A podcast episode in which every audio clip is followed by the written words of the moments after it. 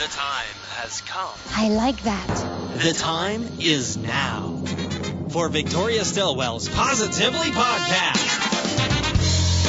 She's a world renowned dog trainer. Seen enough dogs today, have you? She's the host of It's Me or the Dog, I'm coming to train you. along with co host Holly Furfer. You don't play around with that name, do you? I am a fan of sweaty balls. She's Victoria Stilwell and she's ready to go. This is a lovely way to start the day. You get the busy bee. I need to trim her whiskers. I see some poo here. I feel a little bit better now because I'm the only one who usually feels stupid during the podcast. Now, let's head to the studio and get this Positively Podcast started. Welcome everybody to the Positively Podcast. Well, I'm really excited today because I have one of my heroes. I am going to be doing an interview with one of my heroes. And actually, I am sitting here with her now. Her name is Dr. Meghan Herron, and she is probably one of the people that I quote most in the books that I write because um, she makes, makes such profound sense with um, the research that she has done and um, with her philosophy uh, of training and behavior. So, uh, welcome, Meghan, and I'm so pleased that you can join me today. Oh, it's such a pleasure, Victoria. Thank you. I'm so pleased to be sitting here and talking with you today. I'm a complete fangirl. I, I have followed a lot of your work. I quote you in my books. And can you please tell people a little bit more about you? So I'm a veterinary behaviorist. And oh, first of all, I'm the fangirl here, so don't be ridiculous. Anyways, I'm a veterinary behaviorist, and what that means is I'm a veterinarian who also went on to specialize in animal behavior after I graduated. Um, and so basically, what that means, I have a specialty in treating companion animals, mainly dogs and cats, for various behavioral problems. Um, and I spent the last decade working at The Ohio State University, teaching veterinary students and seeing patients. And I made a big change and uh, switched gears a bit, and I'm very happy to have recently joined the team here at Gigi's, where I'm the Senior Director of Behavioral Medicine, Education, Research, and Outreach. So, not a lot then, really. Yeah, just a little. Tell me a little to bit. put a lot of names in that title. Yeah, I want to do that's a everything. lot. I want to do everything. but Can't limit it. Gigi's is a place where you can. Can you tell me a little bit about Gigi's? Yes. So Gigi's, um, thanks to our generous founders, George and Tina Skestos, is a center that really works to improve the lives of shelter dogs all over, currently all over the state of Ohio. And so it's a center where we go into rural parts of Ohio that are very under-resourced, underserved, um, working on very little. So big hearts, they do a lot with very little, but they're still struggling. And so what Gigi's has done is gone into each of these shelters and help really boost their infectious disease protocols, has helped really reconstruct some of their shelters so that they can function even on the little that they have very well. And we pull these dogs. So the problem with these areas is there is a surplus of dogs. And there are very few adopters for those dogs. So these dogs really, once they enter a shelter, have very little hope of finding another home. Um, so they have very poor outcomes. But what Gigi's does is they recognize, well, hey, we've got other shelters in Ohio that have a deficit of dogs. These high-end, high-resource shelters that need dogs on their adoption floor. So let's close this gap. Let's get these dogs out of these shelters where they have very little to no hope. Let's pro- so we get them into our center here. We get them spayed, neutered, healthy, vaccinated, and ready to go and we, they may get literally onto the adoption floor and often stay very short periods of time at these higher resource shelters. So it's it's matching the surplus with um, a deficit, really. Great. Now tell me a little bit about, for people who don't know what a veterinary behaviorist is, what is it? So What veterinary you do? behaviorist means I get to be a veterinarian. So I understand all the physical aspects of dogs, um, how their body works, how their brain works, um, and what sort of behaviors might indicate that there's something wrong medically with them. And the behavior aspect of that, so some of that is doing things that a dog trainer might do, so changing behavior, training them to offer desirable behaviors. And some of that is also emotional change, so more we call behavior modification. So um, I get to do all of these things together change behavior, change emotional responses to the environment, to people, and see how that fits in with the physical aspects of my patients. So it's, it's really fun. If you asked me to pick one or the other, being a veterinarian or a behaviorist, I don't think I could choose. But I would say being a veterinarian is essential to what I do and accomplish. And then I get to come to Gigi's and share all of these traits and various experiences um, to have the greatest impact that I can on as many dogs as possible.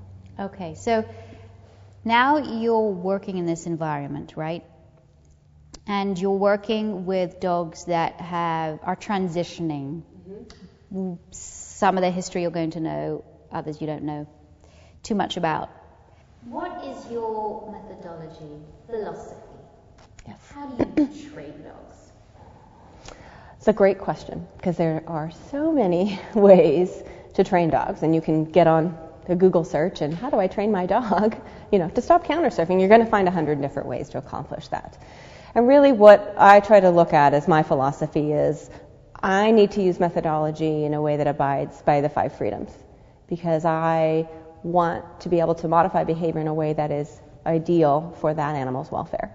If I am doing something to them that's causing fear, pain, distress, to me that's not behavior modification, right? And so I, I really look at those five freedoms in my, all of my decision making.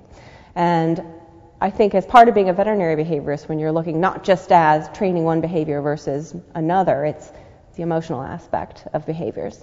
And so, what is the motivation? If I'm seeing an undesirable behavior in a dog, what's the motivation behind that? If I don't understand the root of that behavior, it's going to be very hard to change it. So, if I understand, let's say, for example, a dog is barking and lunging at other dogs when he passes them on a leash. Well, if I really look at the body language, so I see dilated pupils, I see hackles are up, I see um, wide open mouth, tongue hanging out, harsh, panting. These are all stress signals. These are all signs that are telling me that dog's underlying emotion is probably stemming from fear, anxiety, uncertainty, frustration. And so if I am just to, you know, put a leash on him and prong collar and say, stop doing that because it's an undesirable behavior, I might effectively inhibit that behavior, that symptom of that emotion, but I'm doing nothing to alter the emotion behind it. So what I want to do is think, how can I change that negative, fearful emotion to a positive one? And typically the only way to accomplish that is by using something with, that elicits that positive emotion, whether that's food, whether that's praise, whether that's playful interactions, and try to pair that with whatever is causing that fear. Right? If we're not afraid anymore, we don't have motivation to be aggressive. So my philosophy is going to be utilizing means to positively change that underlying emotion. What do you say to people, though, uh, trainers as well out there, um, who say that actually the positive philosophy actually doesn't really work, or the humane philosophy doesn't really work with dogs that are high drive, that are very naughty, that are being very dominant, that maybe are biters, that it doesn't work, that you, that you have to have a he- heavier hand, you have to be dominant, you have to be in charge. What do you say to those people that say, it, especially with shelter dogs, it cannot be done. You, this behavior modification cannot be done. It is much better to do it our way, which is to use harsh, harsh punishment or to use devices that cause pain and fear. Sure. Well, we use pain, we use fear, we use intimidation, again, to inhibit behaviors, right? And in order to do that, so the rules of using punishment for it to be effective is that it has to be harsh enough, painful enough, or scary enough to actually stop that behavior. So if these truly are these tough dogs, these really hard driven dogs, you gotta get pretty aversive with them. So then we go back to my welfare stance, and to me that's that's inhumane if you have to get that heavy handed, that tough, that brutal with these dogs to try to change their behavior. And then B, it doesn't address the underlying motivation for the behavior. So when you, the argument of, well, it, positive doesn't work, we must go to heavy handed shock collars for that to work. Well, then, to me, what's the definition of working? Because all that's doing is inhibiting. And to me, inhibition is not behavior modification. That's not working. That's shutting down in that moment. And that's not going to be long lasting. Changing the underlying emotion is one, what's going to be long lasting. And sure, in a shelter situation, you're going to get dogs that come to you with a lot of baggage, a lot of emotional baggage, either lack of socialization or history of abuse or neglect, where there's a lot of emotion that we've got to undo, and that's going to take some time. But that's why we have, that's the beauty of Gigi's, right? Is we have this whole center where we can take a little extra time with some of these dogs and work through what's the motivation of this behavior. Is it something we can effectively change so that we're not seeing it anymore? And that way I'm producing a dog for adoption that we've changed emotion in, so we have no reason to show these undesirable behaviors, as opposed to a dog that I've forced to shut down temporarily. So that's my argument there. Um, should we ever punish a dog? I mean, what about those people out there say, okay, you positive people, Like you're just you just you, you train the small fluffies and the puppies and the easy dogs, but um, we train the harsh dogs. What do you say to that, first of all? And then I have another question following that. Well, I hear it all the time. Well, this is just a dog. Well, he's just never been told no in his life. Or, you know, you just need to be heavy-handed and show him who is boss. I mean, really, I'd say with these dogs, it's all about consistency. You want to be predictable, you want to be consistent, and you want to reward the behaviors that you want to see repeated. It's just the principles of learning theory, right? Um, and then, you know, there's not really a need to be harsh if you're not giving them opportunity to perform behaviors that are undesirable. And if you're also, if you're seeing those behaviors, we're not, we're not giving any reinforcement for it. There's just, there's no reason for them to show these behaviors. There are plenty of ways to not use aversive means and still use learning theory that's not harsh and accomplish the task.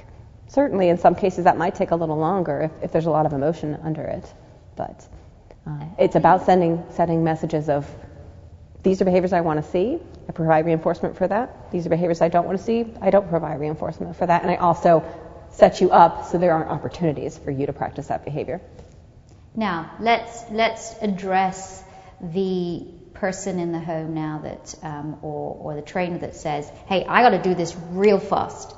Because if I don't do this fast, this dog is A, not going to stay in the home, or is not going to get adopted, or is going to get euthanized. Mm-hmm. What do you say to that? I, could, my, I would counter with the question what's more important, fast or permanent? Because a lot of these very quick, easy fix, one time fixes all, it works in that moment, but it's not going to last forever if it's not addressing the underlying motivation for that behavior. So you're saying that if you are willing to put more on the front end, you're going to have a lifetime of changed behavior, a lifetime of good behavior, of a dog that's content? Absolutely. Right? Okay. You work on the motivation, which up front may require a bit more work. I think, but I actually think it's not even more work, it's just, it's more careful, right? It's working smarter, not harder. Like you don't need to be heavy handed, but you need to be smart. And you need to look at the individual dog and think what's reinforcing and what's not reinforcing that particular behavior. You know, whereas it's very easy to put a shock collar in one size fits all, shock everything that we don't like. but if we're not giving that dog an opportunity to offer behaviors that we do like and we can reinforce it, we're not. We're just essentially going to see a dog that's shut down. And I think most people, people ask me this all the time. Well, what's the difference? Why can't I send my dog to that shock collar boot camp? Will they come out? They well behave. What's the difference? And I said, well, you tell me. You want a dog that sits because he's motivated and happy to do so, or because he's afraid of the consequence if he doesn't? And that's all, I guess, going to head on your owner. Um, changing tack a little bit. Um, there, there's a lot of people who work in the rescue um, world that listen to this podcast, and uh, how how do you help dogs in a shelter environment? I mean, Gigi's is going to be in, and the behavior department's being built, and that's going to be amazing. But let's just take your standard, bog standard shelter. What are some of the things that people can do just to make the dog stay there a little bit better? There's so much that can be done on a very limited budget. So, first of all, we can afford some leashes. My one rule is that we give opportunity for outdoor elimination at least twice a day. So that requires people and leashes but hopefully it's not too much time. So giving them that basic need of food, water, opportunity to eliminate outside of their living space. There's also a lot of enrichment we can provide. So we think about the three main needs for our dogs physical, mental, and social stimulation. And so while we may not be able to take the time to exercise each dog for half an hour, you know, if you get them out of that kennel, let them stretch their legs, then it's at least giving them a little bit of physical means of stimulation mental stimulation. If you don't have time to take each dog out for a 20 minute training session, hey, if you do, great, get them out there, grab some treats and work on some basic skills. Not just to have that skills, but so they're actually using that brain and working that mind so it doesn't start looking for other outlets for that. Um, or maybe we just throw some steel, stainless steel buckets on the outside of your kennels, and every time you're cleaning them, or there's an adopter or a volunteer walking by, grab that treat, Look for not even a sit. I just say an improvement in behavior. If you were jumping, I'm going to wait till all four feet are on the floor and then I'm going to give that treat. It doesn't have to be fancy, expensive treat. Just small, soft, and stinky. If that's what you want to think of. Small, soft, and stinky. Yes, I small, love it. soft, and stinky. Um, and then the social time, right? I mean, who doesn't want to go love on dogs? They're usually pretty easy. And you know, we're talking we're we're talking about our socialization program for our, our puppies because we need to balance the risk of infectious disease and socialization. So we're Tyveking up, and I said, all right, everybody has a new role. You're all going to socialize puppies. Is anyone upset about that? No, pretty, pretty, most people are pretty happy to just have that social one-on-one time. So while it might seem like, oh, it's a waste of time, you're just going in and petting dogs, but just that, that human interaction, we have studies showing just that human interaction for dogs that are socialized to people, it's really, really helpful for their stress relief. So, you know, think of ways to do that. Now, you can also, if you don't have the time to do a lot of one-on-one training, just giving them enrichment toys, so puzzle toys. They have to use their brain to figure that out. Doesn't have to be expensive. So we will do drives to collect empty toilet paper rolls or empty paper towel rolls. You cut them in half, stuff them with food, scrunch the ends. If you have a freezer, you can freeze them so they last even longer. And that's cheap. And it's a fun little fundraiser. If you've got a Girl Scout troop, say, hey, can you do a collection of toilet paper rolls and can you come and stuff them for us? It's a great role for the community to play. Get your community involved in ways, even if they're not directly interacting with dogs one on one, there's so much they can do to help this. If it's walking by cages and tossing in treats, creating fun budget enrichment toys, you know, we'll do a box in a box in a box here. So if you save all of your recyclable uh, cardboard bo- food boxes, so a cereal box, macaroni and cheese box, and each layer has another treat, so they have to rip it apart. It's really mentally stimulating for them, and it's food, it's rewarding. They can't help but be experiencing that positive emotion at the same time as being present in that shelter. So that positive emotion is going to wear off in their environment. So over time, it's really going to help them cope. Because there's a lot to cope with in a shelter, right? There's this combination of overstimulation and understimulation where there's barking, high traffic, different people, different noises, sights, and smells yet often there's very little social, mental, or physical interaction going on. And so they're, again, they're getting too much of one and not enough of the other. But something as simple as an enrichment toy that is really recycled cardboard can make a huge difference for that dog. Let's say somebody has just adopted a dog. How long is it going to take for that dog to settle in their home? That is a great question. I wish I had a standard answer for it. Um, I think it's going to depend because we, particularly in our situation, we're bringing dogs from vastly different situations. So some of these dogs in these rural areas, they've been hunting dogs. They've been outside all their life, and here they are coming to live in someone's, you know, two-bedroom apartment without a yard. That's a huge change for them. It's going to take them some time to adapt, and we're going to have to work a little more diligently on house training and, and, teaching them where to go outside. And we're going to need to help provide for that physical exercise that they probably had a whole lot of when they were roaming on, uh, you know, 50 acres. It's doable, but we want to give them some time to do that, which might be different from a dog that's an owner surrender and very used to living in that environment. And they might cope within just a few days. If you had three things to tell a dog lover Three pieces of advice, what would it be? Dog lovers who've just adopted? Yeah, well, yes, yeah. I'm putting you on the spot here. but just three pieces of advice that sort of come to your mind that you would want every dog lover to know. I told you, it's horrible when you get asked that. I'm asked that all the time. I'm like, I. um, well, I guess three pieces of advice. So, dog lovers, you want, like, you get your sheltered dog. Yeah. Be patient. Be patient. Um, and, and try to temper your expectations, really. I think you just need to take that initial time and let that dog's personality blossom because it may be vastly different from what you saw in that shelter environment. So, being patient, giving them space to blossom, move at a gradual pace. I feel everybody is in a rush to socialize. So we get a dog from a shelter, they're a little on the shy side, and we want to take them to Lowe's and Home Depot and run them everywhere, and often that's that's too much for them. So as you're working, if you feel like you're you're moving at a slow pace, that's probably the right pace. I I love that, and I think I think these are these are simple and easy things to do, aren't they? Mm-hmm. And um, I don't know whether it's been your experience, but my experience is that a, people want quick fixes. B, people want turnkey dogs. And because just general life is getting busier now, there's less time, and so it's harder for dogs to acclimate into homes. But there are easy things that you can do to make your life easier and the dog's life easier as well in your home. So um, I know I put you on the spot here. Uh, could you say three things about you that people might not know about? Three things about me. hmm Oh gosh, you are putting me on the No, I know, I know. Oh gosh, let's see. Well, what a lot of people might not know is that I'm I'm a Chihuahua lover. Oh my gosh, there you go. We have the same jackets. We're fangirls, and you love Chihuahuas. I have a Chihuahua. Oh yes, There you go. Okay, I have a Chihuahua too. okay. What, what's your like Chihuahua called? Chihuahua. His name is Willet.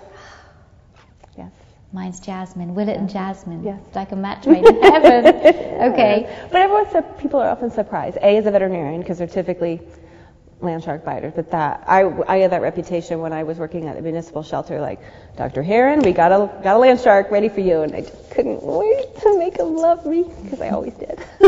Oh, yeah. It's so rewarding. It's, Oh, they're yeah. just scared, and that's all they have. Is that little yap and bark. So I'm a Chihuahua lover. Um,